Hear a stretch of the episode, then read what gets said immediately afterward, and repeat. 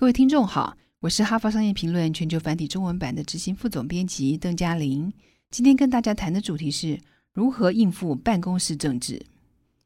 一般人对办公室政治的看法是负面的，他们会说：“我才不在乎他们是谁，也不会因为有求于人就跟不喜欢也不尊敬的人称兄道弟。”你是否也拒绝组织中给予跟接受行为，把这些行为视为办公室政治，认为它是自我中心、操控别人的游戏？你是否只专注在自己的群体，并只与你喜欢或者是直接相关的人往来？如果这是你采取的方式，可能会影响自己和团队的绩效哦。每个组织都有政治环境，而其中人际关系相当重要，你所属的组织也不例外。想获得你和团队所需要的资源、影响力和注意力，你必须能在这样的环境下运作。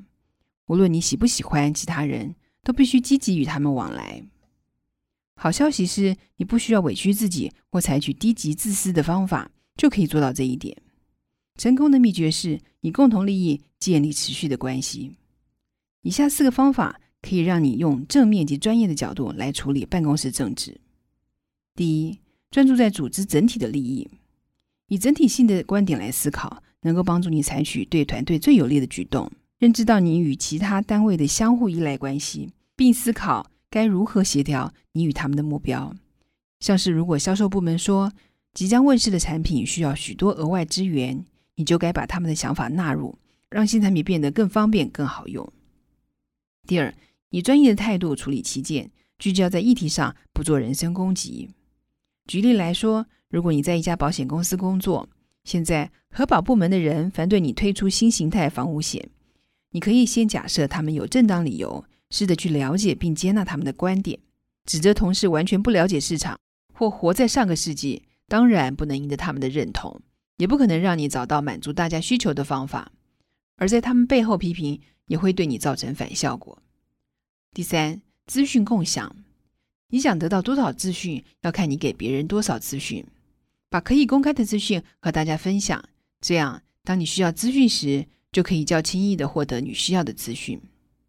第四，宣扬自己团队的好消息。你的团队成员一定希望获得其他部门的肯定，这有助于让组织中其他的人看见他们的附加价值。你可以寄一封电子邮件给与你密切合作的经理人，并列举你认为谁是值得称赞的员工。不要假设每个人都会自动注意到你们团队的成就。如果你不提，谁会提呢？以上摘自《哈佛商业评论》全球繁体中文版，主题为如何应付办公室政治。